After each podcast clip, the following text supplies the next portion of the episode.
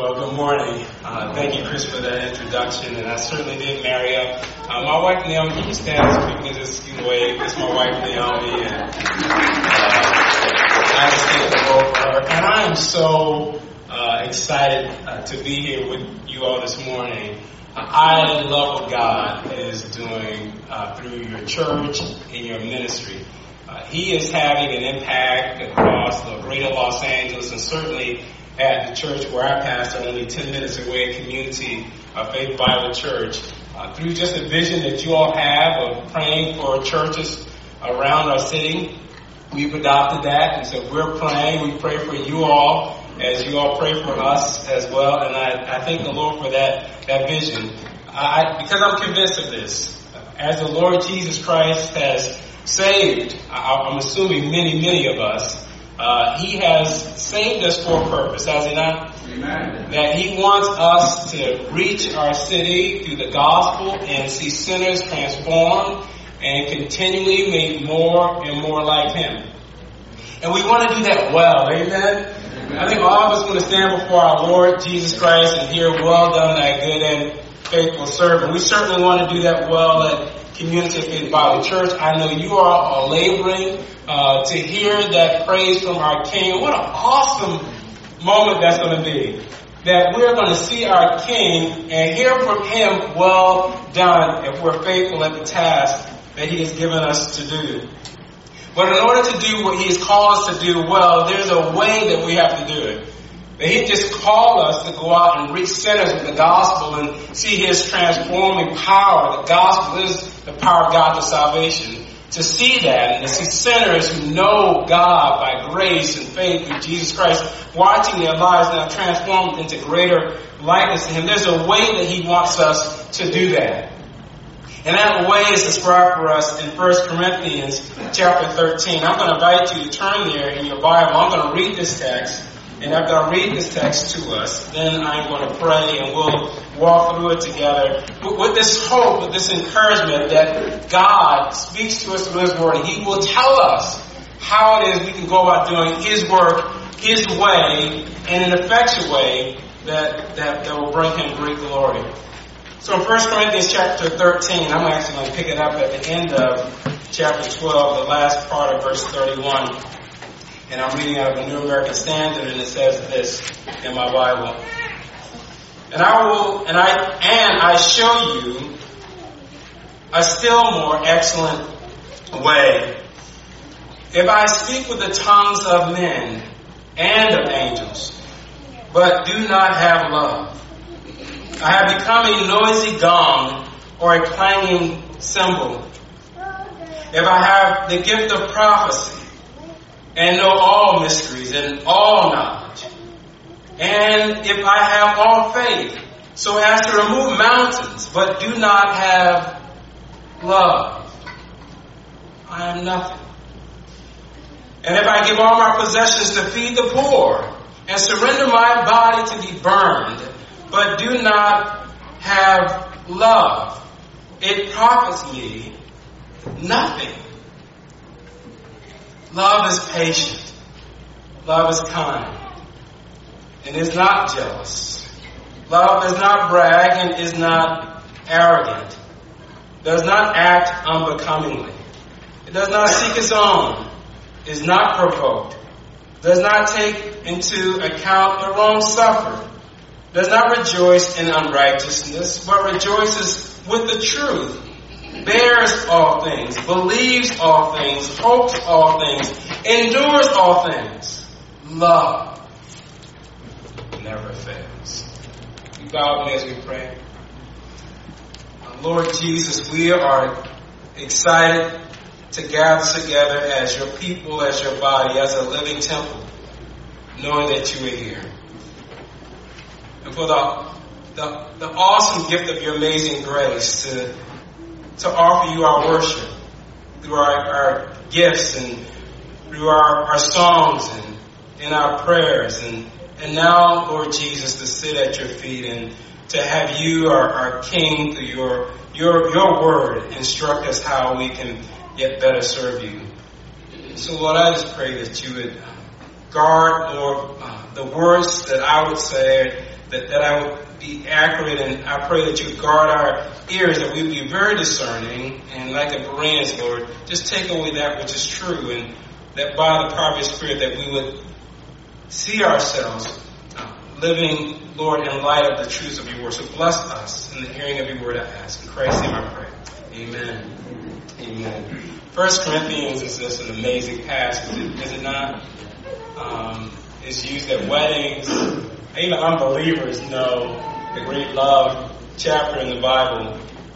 Love is a wonderful thing. But sadly and tragically in our culture, very few people know what it really means.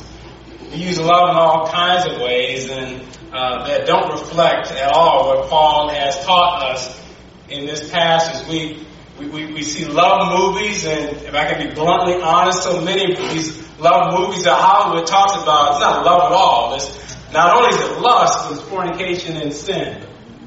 But, but, but we, we've read these stories and seen these things, and they don't reflect what God talks about as love. And sometimes we think of love as just this feeling, and it's these feelings that we have is generated by like sometimes our hormones. And but but but that's not love either. And so I can I can love a hamburger, I can love uh, French fries, I can love I can love all kinds of things. I can use that word in so many ways, it almost loses its meaning. So what does the word love really mean? Because God has called us to love one another. That here in this church in Corinth, they had many gifts, many abilities, they had great knowledge, and here they were failing miserably at what God had called them to both be and do as a church.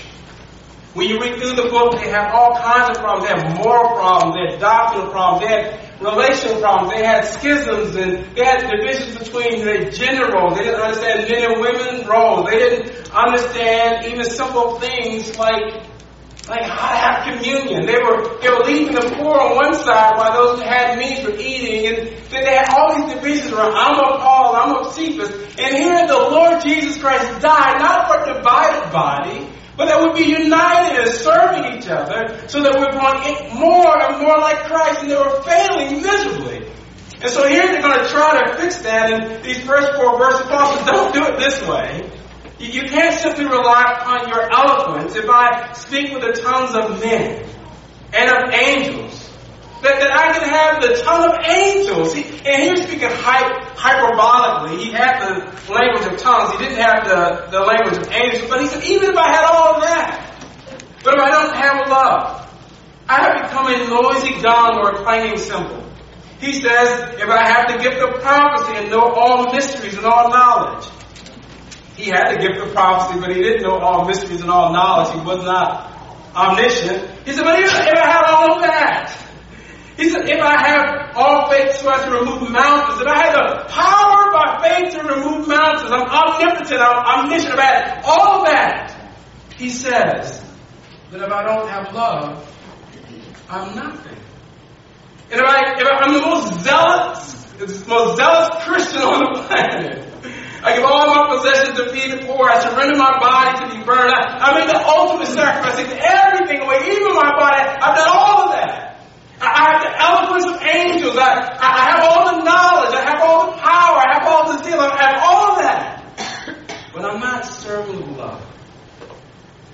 You know Paul concludes? That I am nothing. I am accomplishing nothing. I gain nothing. I simply spun my wheels and I'm failing. And he's describing a real church.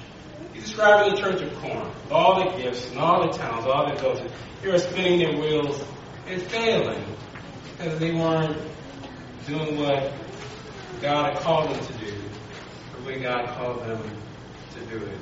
Our greatest command is to love God, and the second is to love one another. And God hasn't left us in the dark how to do that. You can get Webster's dictionary. You won't figure out what the word love means. Our world doesn't know what the word love means. But God, this inspired text, gives us revelation, tells us what love really is. How we're really supposed to go about doing the ministry that He's called us to do. Paul calls this the more excellent way at the end of verse 31. So all kinds of ways you can try to do what God has called us to do. I can use my gifts, I can use my talents, I can be zealous, I can rely on knowledge, I can rely on all these things. And Paul says, no, use your gifts, use your talents, use, you use all that, but you have to do it in love. So what is this love thing that I can't find it in a Webster's dictionary?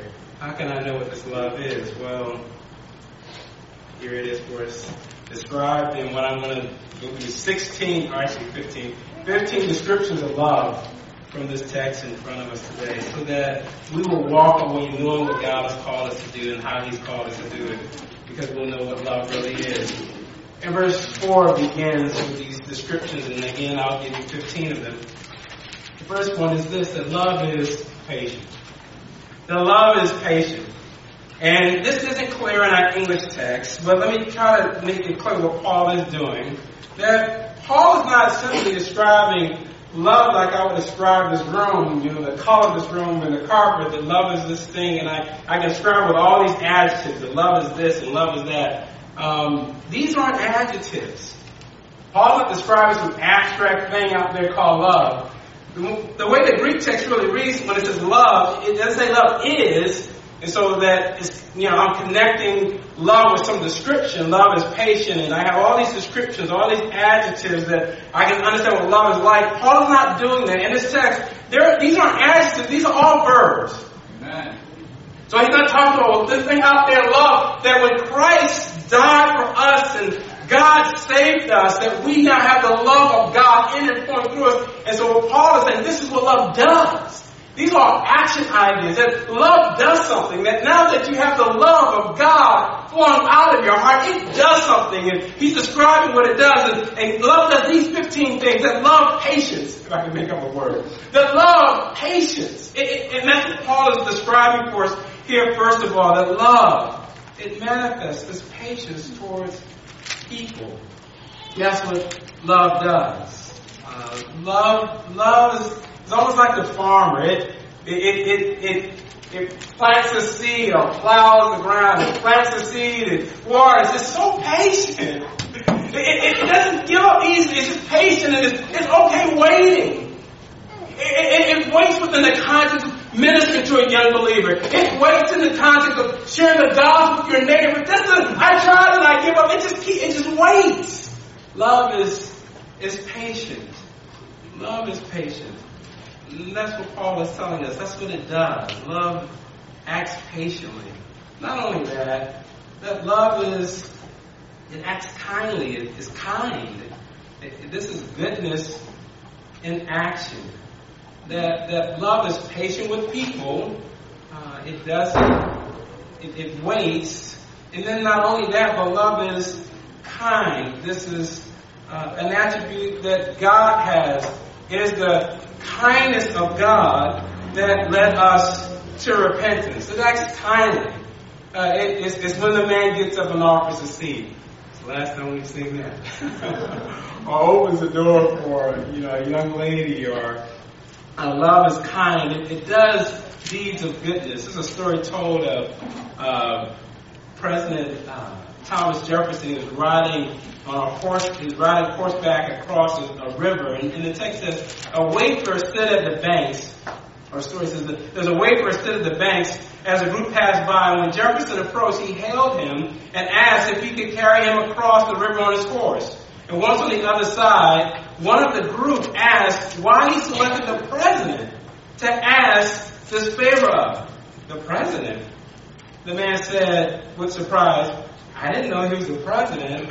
All I know is that uh, on some of the faces it was written no, and then on his face it was written yes. He just saw a willingness to do an act of goodness on the face of, of the president. And, and, here when we come and we're serving each other, it's out of kindness. That we, we, we, we're patient with each other and we want to serve. And people see that. We're not annoyed and the privilege of serving is, is this kindness, this goodness in action that, that, that, that God's love in and through us does. It does this. When we're walking by the power of the Holy Spirit in God's love, it moves us to wait, to be patient, and it moves us to do what we do out of, out of kindness Amen. towards one another. And then love, thirdly, is not jealous.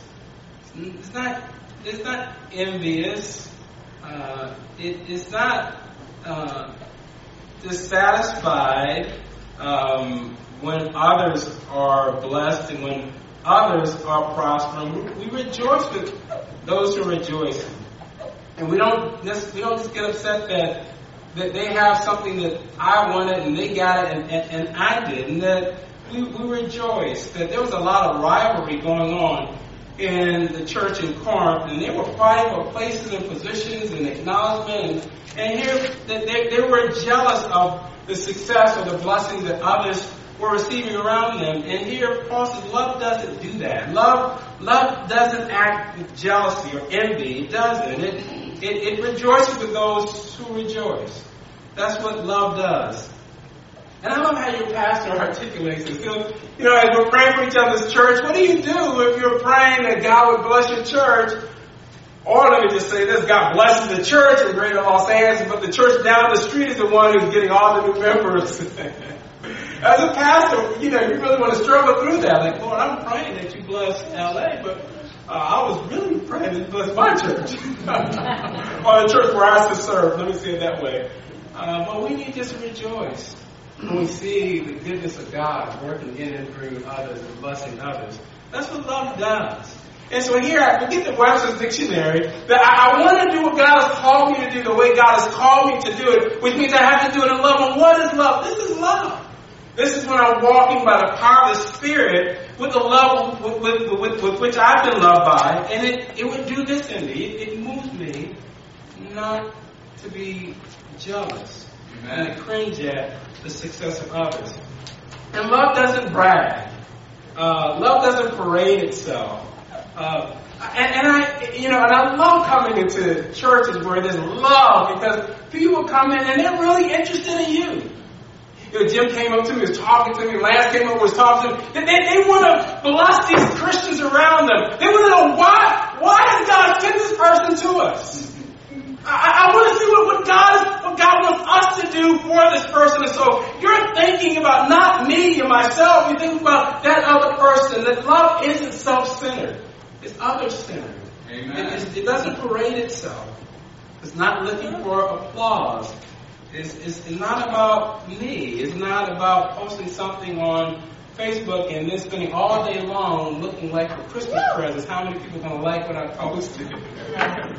or my picture, or just love is just it's a, it's a other kind of thing. It's it's looking for others. It's not. It doesn't brag. It doesn't. It's, it's, it doesn't boast. It's not self-centered. It's not about me. It's about Christ. His glory. Six, love is not arrogant. It's not puffed up. It doesn't have an over exaggerated opinion of oneself either. So it's not bragging, it's not talking about ourselves all the time or promoting ourselves. Nor is it arrogant, it doesn't have an over inflated estimation of ourselves. Uh, and some of you all know about one of the most braggadocious uh, athletes ever, Muhammad Ali. I love Muhammad Ali. He's just amazing uh, a boxer. But Muhammad Ali had an ego that's so gigantically huge. One time he was flying on a plane somewhere and he didn't have a seatbelt on. So the waitress, um, the stewardess came by and said, uh, you know, very respectfully, Mr. Ali, um, you have to put on your seatbelt. And Ali said, Superman don't need no seatbelt. to which he replied, uh, Mr. Ali, Superman don't need a plane either. that we can have these overinflated egos and be arrogant. And and what do we have that we haven't that we weren't given by God's grace? Amen. Everything that we have is been given. So all the glory goes to Him, all the praise goes to Him. And so there's no ego fighting in churches where, well, that's my ministry or that's my seat or why wasn't I recognized? Why didn't they, you know, they thank so and so for doing that I've been doing this for 10 years and no one ever thanked me and what I do is so important in me and my, no, that's, no. That's, that's, that's not how we love one another. That's not how we do what Christ has called us to do. That uh, our, we're not, we don't walk in arrogance. It's not about us. And then Paul also adds that love does not act unbecomingly, and I, I, like that definition. That love doesn't act unbecomingly. It certainly includes being rude, um, but but it just means like inappropriate or inappropriate or ill-mannered or disgraceful or something shameful. Um, love just doesn't do that, and it doesn't do it in the context of ministry to other people, and it doesn't do it online. Doesn't do in social media as well.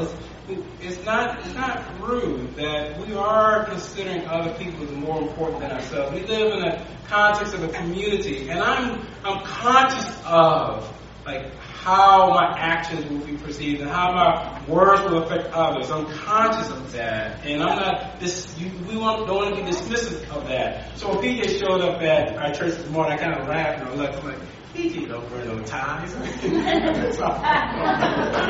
was funny to me, but he was, but he was in Rome. He was being considerate of the fact that most of the folks in, in and the church where I pastor, they will. They'll have jackets and they'll have ties. I'm so glad to come over here so I didn't have to have a jacket and a tie. but he was just being considerate. But but I can just be rude. I can be. I, I don't care what the customs are in the church. I'm gonna dress however I want in church, and they'll have to deal with me. Well, that's not humble, and I want to be considerate, and I, I don't want to draw attention to myself, and I want to be mindful of social mores and social standards, and I want my behavior to be decent. I want it to be in order, uh, and I, I, want to be mindful of that. So, so love doesn't act un, unbecomingly. And love does not uh, seek its own. And I think I've been saying this over and over again.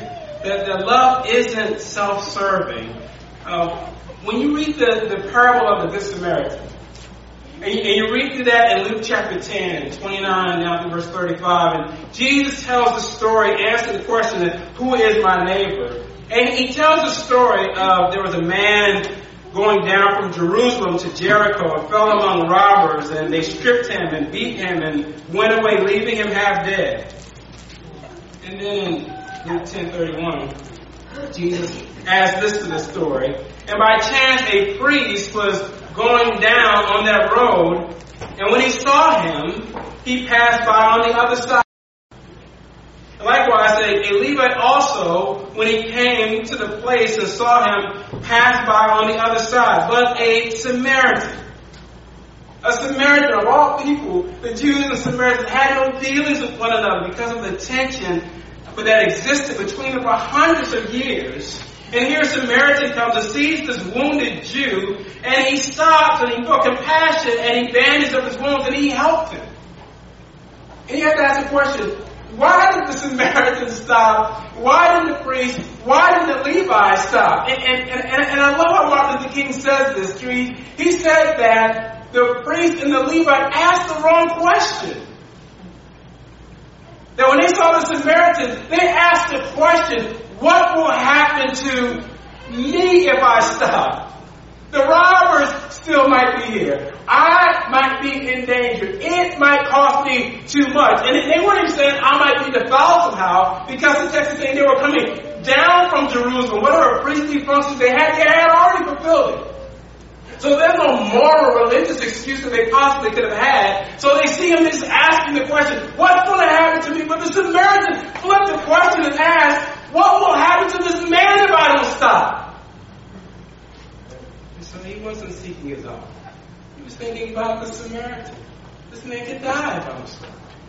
This man could die if I don't take what I have and for this obviously very time to serve someone in great need.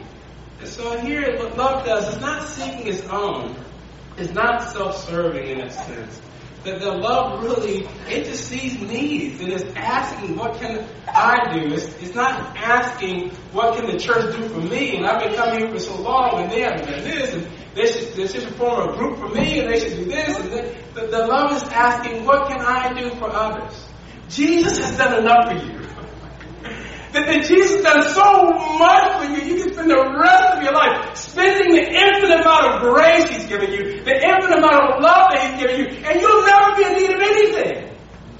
So He wants us just to look around us and see the needs and just just to give and to give and to serve and to not think about ourselves. That's what that's what love does. Love and action is an action idea. God so loved the world that He gave. But love is it's just the action idea. It's not describing something out there. It's just what God does in and through those whom He has loved so richly in Christ.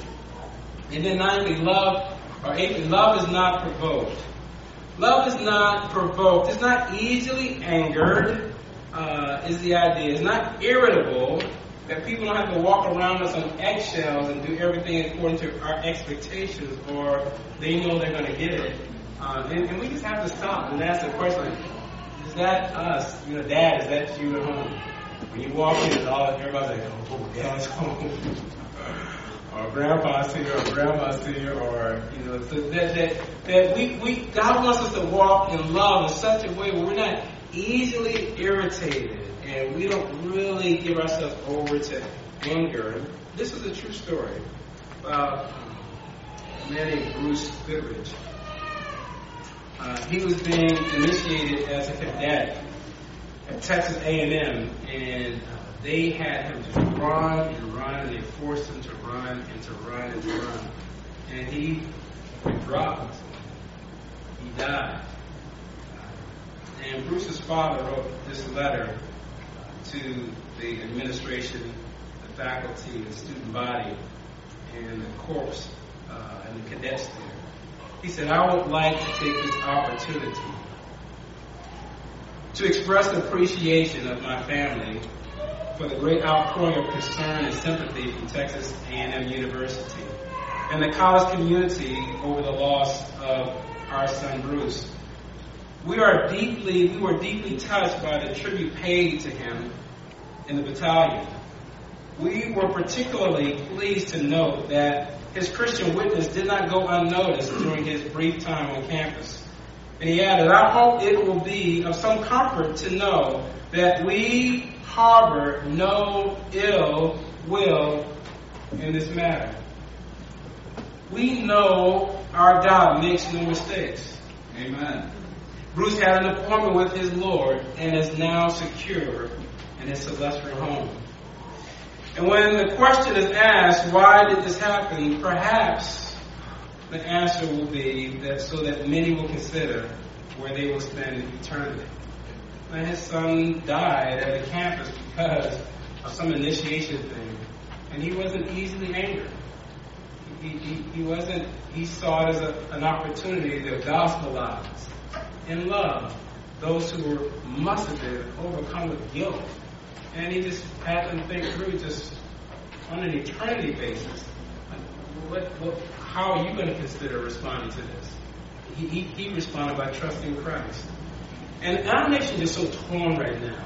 People are so easily angered and all the riots and, and all the divisions that, that we all have some group. We all group in some group. It's, you know, where you live or, you know, I was a jock in high school. Some guys are, you know, my, my wife was like, I can say this. She, she was like, she was one of those like nerds, and she studied a whole lot. And so she, she's a cute nerd, so she studied a whole lot. We all have our little groups, the skateboarders or whatever. We're comfortable in our groups, and our groups go more beyond just some casual interests that we may share together. They begin to actually form and shape our worldview, things we like and things we lean towards, and we find ourselves happening even on political realms and things like that. But the church the, the church can't find itself divided on all these secondary group things. All, all, these other ways that we can identify ourselves with in our cults, all kinds of groups we can uh, identify ourselves with. And we're finding ourselves, even as a church, being so identified with secondary groups in our, our society that we're fighting each other over those things. Even our discourse online, I mean, Christian brothers. You can't, we, we're so easily angered and irritated, and we throw grace out the window, and we fight each other over all kinds of things, as if the bride of Christ is going to fight each other on the street, out in public, for the whole world to witness. We can't be easily irritated or angered. Um, and sometimes we have reasons to be angry, but there's never really any good reason to sin because you're angry. That's just wrong. Um, so love when it's acting, it's not, it's not, it's not irritable. It's not easily angered. And then, ninthly, love does not take into an account a wrong suffered. It really doesn't keep a list. Let me just say this way: it's not resentful, it's not unforgiving. Uh, we recognize that no one will ever sin against us the way we sin against Christ. Amen. I don't care what they've done. But no one ever sin against you to the degree that you sinned against Christ. And so the way that Christ has forgiven us, we're willing to forgive those who have offended us in, in deep, profound ways. And if I were to ask, I'm sure all of us could tell stories how we have been deeply offended in some ways and deeply hurt. You know, when, when, when I proposed to my wife, it was this unromantic. Uh, I told my wife that uh, I want to be a pastor in South Central, and we may never. I'm not looking to make any money. I just want to serve in the context of the community I grew up in. So I may never buy you a new car. I may never buy you a house. We married. I wasn't Christian, so I said all that. Forget the new car, forget the house, where I'm going. I, I doubt if I'm to get any kind of money like that. Going to struggle through financially. But then I also said, know, I'm going to make you cry more than anybody else has ever made you cry before. Um, because I'm a sinner. And I mean, I, I want to grow in God's grace, but when you're, when you're that close, when, when, when you're very close to someone, when they fail you, it really hurts. The people in your job can fail you. Somebody you don't even know on the road can cut you off. What? I, I don't know that person. I, you know, don't let that ruin your day. I don't even know that person. But when when when people who are close to you fail you, like you know, it really hurts. And so we're all going to live into a world where we're going to we have to endure wrongs done to us, even by people close to us. Listen, even in the church, people fail you in the church, not just accidentally. They'll just fail you. And, and, and here, love does something in that context. You know, love does, it doesn't keep a list. Like, okay, I'm going to give that church one more chance. That's it, I'm out of here, I'm never coming back. And go where? Go to one church where you won't be fed. Amen. You know, where, where are you going to go? so love, but love, love, love doesn't, it moves us away from keeping a list what love does, it covers a multitude of sins. It gives us the forbearance to endure difficult relationships. I had the great, great, great privilege of doing my parents' golden anniversary, 50 years. And my mom said while I was conducting the service that uh, that in order to make it to the golden anniversary, you have to be able, by God's grace, to forgive a lot of small things. And you have to be able to forgive by God's grace in big things too. But that's that's how it works. And my dad told me when I was when I was telling him I was proposing to Naomi, he, he looked at me and he said, "Okay, I know how you feel." And he said, "That that's not going to keep your marriage together. Going to keep your marriage together is making a commitment to just serve her." Amen. And and that's and love does that. It, it's not serving because you merit it or you deserve it. You know, Christ loved us while we were yet sinners.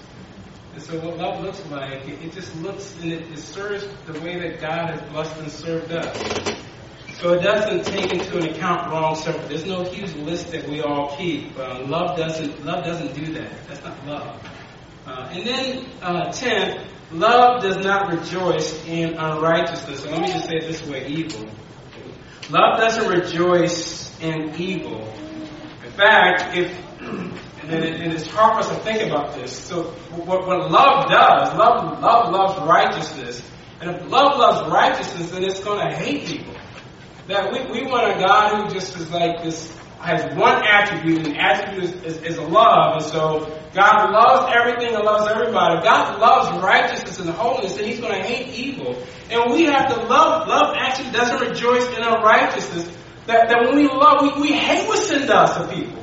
That's what we gospelize. We hate what sin is doing to my brother. That's why I confront you in love. I speak the truth in love because I love you. I, I, you don't ignore sin because I'm loving, and so our church is loving. That's what the church of Corinth did. They said, we're so loving, we're so gracious. We don't care if that man is living and fornicating with his stepmom. We don't care about that because we're so gracious and loving.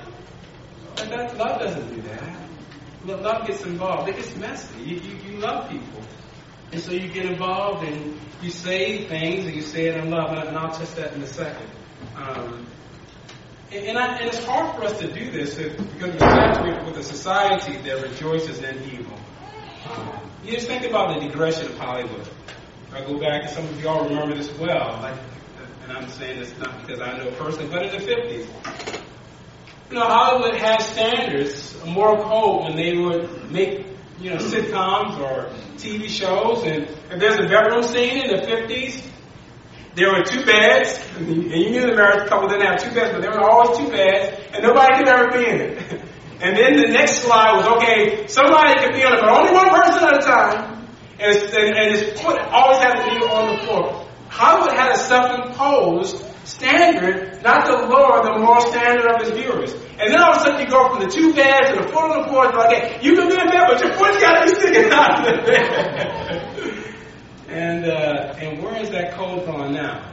And you know what held Hollywood to that code? They just want to make money. Christians just refuse to, to, to go to movies where they were glorifying sin. Because Christians, because we love, they, they hated evil. They, they, they, hated it. They, they hated evil. And Christians refuse to go and pay money to promote within a society evil and wickedness and fornication and adultery. But that, that day is long since gone. you know, so many go down. There's always, you know, it's just one scene in it. Always just two scenes. Uh, but, but, but when we love, we, we will hate evil. And then when we love, it, it, it causes us to rejoice, and I'll say it this way, with the truth. Love and truth get married together. That it's, it's a false dichotomy to say that if you really love someone, then you won't say X, Y, and Z. That if you love them, you will speak the truth. That Paul says it in Ephesians 4.15 that we speak the truth in love. But those two have to, to go together. And conversely, that the psalmist writes in Psalm 119, verse 128, Therefore I esteem right all your precepts concerning everything. I hate every false way.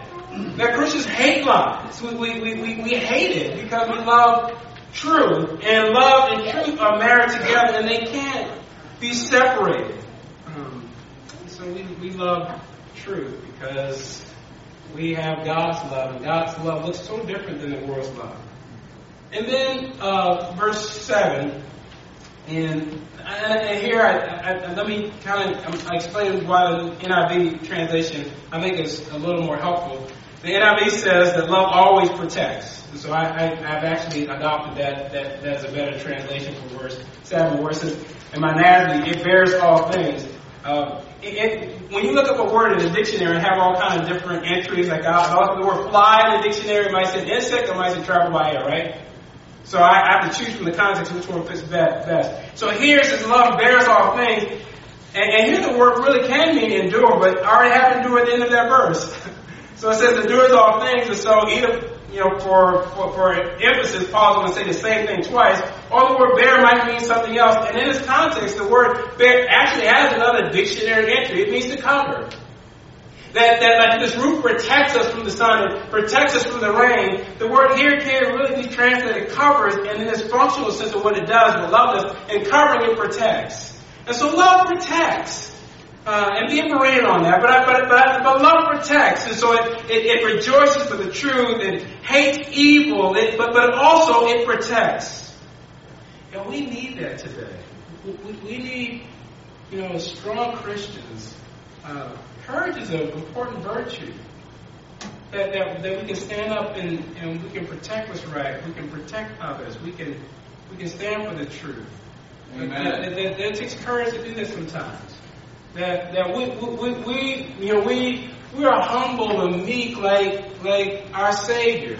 But Paul says that we but we do war. We don't war according to the weakness of human flesh. We wage war with weapons that are divinely powerful for the destruction of fortresses. And so so so we we fight for the gospel. We defend the gospel, which was which has been once for all delivered to the saints. That, that, that, that if good people do nothing and we say nothing, that's how evil triumphs. Amen. I'm actually, I was I almost fell out of my chair. I, I'm pregnant. I don't know what to do. That I just found out that the ACLU and LGBTQ communities have now have the legal right to give all of the sex ed curriculum in California. So my community in Inglewood, I, I'm, I'm on the board of a, a, a ministry oh, of, it's not, not, a nonprofit, non-religious group called Claris. It is a clinic in the hospital right beside where I live, and they have like diverted like 500 young ladies last year from not having to keep them from having abortions. And so I try to support them. And they have a curriculum that they go into public high schools with, and now the ACLU is pulling that curriculum. That teaches abstinence because everybody has to hear about you know same sex and how that works. And so I, I'm sitting as a dad. I'm sitting as a you know light in the midst of a dark community, salt in the midst of this community. Ask, what, what does God have us to do? And I think we have to do something. Say, amen. And then we have to respond that love protects. I want to protect the young girls in my community. I want to protect the young men in my community. So we have to say something. We have to do something. Amen. God so loved the world that He He gave. He did something. Love really is an action idea. You, you have you have to do something. And if you don't, who will? If you're not stirred with compassion enough to respond, then who are we expecting to do? How is it going to get done? And so what Paul says is that love, it just it it just moves. It is powerful. It, it it's better than eloquence. Better than just blind zeal. It's just it's better than having knowledge in my head. We think sometimes I know it because it's in my head, but knowing it in the biblical sense is when I'm doing it. Well, love, I know love when I'm doing what love calls me to do, and love calls us to protect. Love believes all things. Um, that, that means that love trusts. Uh, it gives the benefit of the doubt. That we're not suspicious of everybody and everything. We're not gullible, but love is trusting. Uh, and, and and sometimes you'll you'll you know you'll be taken advantage of for that. I, but, but but love is trusting, and, and and it builds relationships based upon that. So we can build deep, intimate relationships that are built on trust, that love believes and trusts. And then love hopes all things. And love is so optimistic, is it not? It, it doesn't always focus on past failures. It looks forward to the future. I mean, I, and, you know, my kids are involved in like little league baseball. Uh, you know, growing up, and you're sitting there as a dad. I'm so competitive. I grew up, uh, you know, kind of doing sports. I'm so competitive. I'm sitting there, and the game is tied. You got face loaded, and oh no, not that little kid coming. oh, you're gonna lose the game. but, but, but you said hope. And, and, and all my kids will be great at this and that and the other. But you can say, do your best. You can take those opportunities and try to encourage. That I, you know, I hope we can do it this time. You know, swing the bat at Johnny, please don't just stand there like a statue. the ball might hit your back. and so we, we hope, we pray. Christians are optimistic people because um, we, not because every situation is going to work out. We don't live in a fairy tale but, but because we love. Amen. That's what love does. It, it hopes. It's optimistic. It looks forward to the future. Not always bringing up everybody's past failures. And you're not this, and you're not that, and you did this. It's like, I hope we can get it right this time. I'm going to pray for you and encourage you. Let's meet them. Because I know the power of God. So I know what God can do in someone's. So let's just get together. Well, you should hear my story. You know, and, you know, um, Chris shared my testimony. So, you know, this guy, this street preacher, I was at Cal State LA actually transferring to UCLA. He shared the gospel with me. And I just said, "What? I didn't know, I didn't know anything about the Bible. No one had ever shared the gospel. Can you imagine that? I'm 20 years old. I live in Christian nation, America. And I never heard the gospel. Ever. And so here it is. I'm seeing this guy on campus with the Bible. He's sharing the gospel. I'm Like, and I'm watching him. I'm like, wow, I don't know anything about the Bible, but heard it's the word of God, and I wanted to hear it. So I'm like just standing there. Everybody's mocking Ed, making fun of Ed, walking by Ed, and I, and I wanted to, I wanted to to, to, to, to hear what he had to say. So I'm listening, and he noticed that I was paying attention. So he started talking to me like one on one and coming over to me, and he's saying that Christ will forgive you my, my sins. I'm like, really? I literally thought I was unforgivable. Like, now God's not going to forgive me. Like, Ed, look, okay, I know that could work for some people. You have no idea what I've done. And no, he, he said, no, Christ will forgive you. That's, he, that's why he died on the cross for sinners. And I, I was like stunned. And I couldn't stop thinking about that. So they kept sharing me and teaching me. And then he said, uh, he, then he asked me if I would pray a sinner's prayer. And, and then it just, fear came over me. I said, you know, I think, because I think God will save me. If I pray this prayer, he might save me. And that means I'm gonna be like Ed on campus. Wait like the guy everybody mocks and laughs at. I'm like, oh no, I can't do that. I was way too cool. I'm like, I can't be that guy. So I, so I said no, and I backed up, and I'm like, and whenever I would see Ed on campus, I would literally walk on the other side of campus trying to get around him, so he wouldn't see me anymore. And then I did transfer to UCLA. When I was in the midst of transferring, my sister invited me to church. And I wanted to hear more about the Bible. I just didn't want anybody to know I wasn't a Christian and start making me feel guilty, but I wanted to hear more about the Bible. So I said, oh, I know. And I just went to a Baptist church. Now, now mind you, I'd never been in like a Baptist church. I didn't go to church. I, I sat all in the back. and I'm just blend in. Nobody's going to know I'm not a Christian. I blend in. And so I'm sitting in the back of the church. And at the end of the service, the pastor, I want everybody's head bowed and everybody's eyes closed. And you want me to pray for you, then just raise your hand. I'm like, well, nobody can see. I need somebody pray for me. So I raised my hand, and he prayed, and then he said, and if you, then he had everybody open their eyes and lift their head. He said, now if you raise your hand, I want you to come forward. I'm like, I knew it! I knew it! And so he waited, and I waited, and he waited. My sister said, I'll walk down there with your body. Said, I'm not going down there. I'm not going down there. And I refused to go down there. And then uh, when I got home, I couldn't run anymore. God just loved me too much. Amen. And I'm going to sin, it didn't compare to the love that I was God was convincing me that He had for me in Christ. So I got on my knees and said, God, if you can change my life, that's what I want. And I was born again. My sins were washed away. And then I, I, I, I got in my car and I drove back to Cal State, LA, 20, 30 miles away. And I looked for Ed. And I told Ed, I said, Ed, the Lord Jesus Christ saved me. You know what Ed said? I've been praying for you all this time. He didn't give up. He, the, the, the, Christian love, it, it moves us to hope all things. It, it, makes us optimistic. If God would save a Christian terrorist like Paul, who's to say he won't save your lost neighbor? Who's to say he won't save that, that fool of a friend that you grew up with? Who's to say that God won't do that? Amen. So love just hopes all things. And we love. That's what we do. And then lastly, love endures all things. That love not only is patient with people and difficult people, and we all have difficult people in our lives, and even in the church. I know you're not one of them, but there are difficult people in the church. But, but love also endures difficult circumstances. And that's what Paul is saying here, that it recognizes God's sovereignty. And so you don't give up through the hard seasons of a church. You don't. We just don't. That's we don't. Love doesn't do that. It just doesn't throw up his hands and, and give up in hopelessness. The love endures all things. Listen to what Job said in chapter 6, verse 10. But it is still my consolation, and I rejoice in unsparing pain that I have not denied the words of the Holy One. That God, by His compassion and grace, enabled Job just to cling on and not to be to give up under the circumstances that he was in, curse God and die. That God enabled Job just to cling on by His grace. Uh, uh, Voddie Baucham says this, and I've quoted it to my wife several times. You can go through hard seasons in marriage.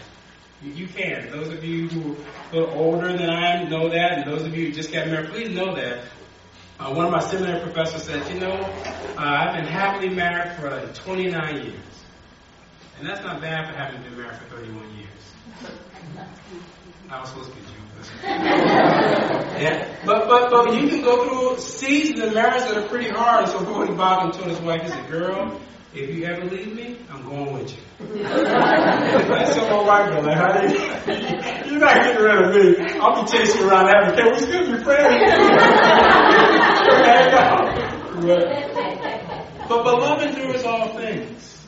Love endures all things. And, and I get it that, that life can be very hard sometimes. And we will go through hardship. God knows that. But He also wrote the end of your story. And the end of the story is just the most amazing love story that's ever been told. And let me say this by way of conclusion. Because love, it just doesn't end, it doesn't fail. That nothing can separate you from the love of Christ. Amen. You'll never run out of love to give to others. And we have this occasion in the context of the body of Christ just to give away love. The love that God has given to us. And it, and it, it never ends, it never dries up. And this is the more excellent way. If, if you want to, to hear the words, well done, Bethany Baptist Church, then the way that you hear that is to, to, to do ministry the way God has called us to do ministry. And the most important thing to God is minister to people, to, to evangelize lost sinners, and to move those around you towards edification. And the most powerful way to do that is to do it in love. Amen. Just to do it in love. And what is love? Well, here it is. Love is patient. It's kind. Kindness in action. That love is not jealous. It doesn't brag. It's not arrogant. It doesn't act unbecomingly. It doesn't seek its own. It's not easily provoked. It does not take into account the wrong suffered. It doesn't. It does not rejoice in evil. It rejoices with truth. It bears. It, it protects all things. It believes all things. It hopes all things. It endures all things. And let me say it this way: If we say, "Well, that's too hard to do," well, um, in our own power, it certainly is.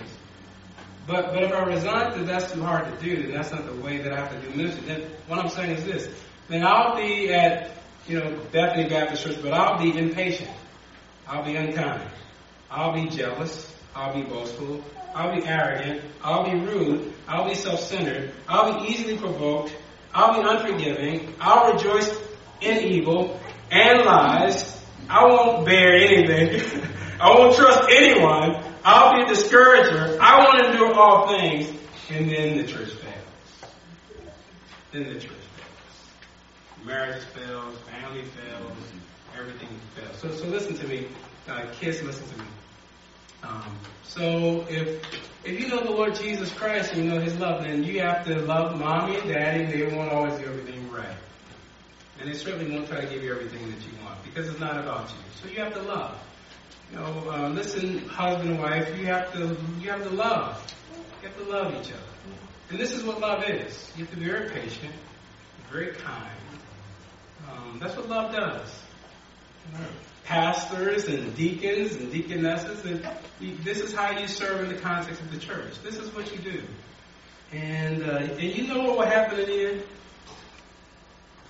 And you will experience the wonderful blessings of what God has blessed you to experience, and that is His love. There's nothing greater than love. And you will experience it. And this will be people will walk in and others say, What is this place? So they'll watch like, Who are those people? Because by this, even unbelievers will know that they, they're different. They, they, they are genuinely been saved and transformed by Jesus Christ. Unbelievers will even say that. Because Jesus said that would be true of us. Amen. Amen. Amen. Let's bow together. And I'm going to give you just a moment just to reflect on the word that was preached and ask yourself, how can God help me to love better? And you know the ways that you need to grow in love. And let me say this, God by His grace will help you do that. This is a prayer He answers. Help me to love better in these areas of struggle. He will help you to do that. And the next voice you'll hear will be Pastor Spines.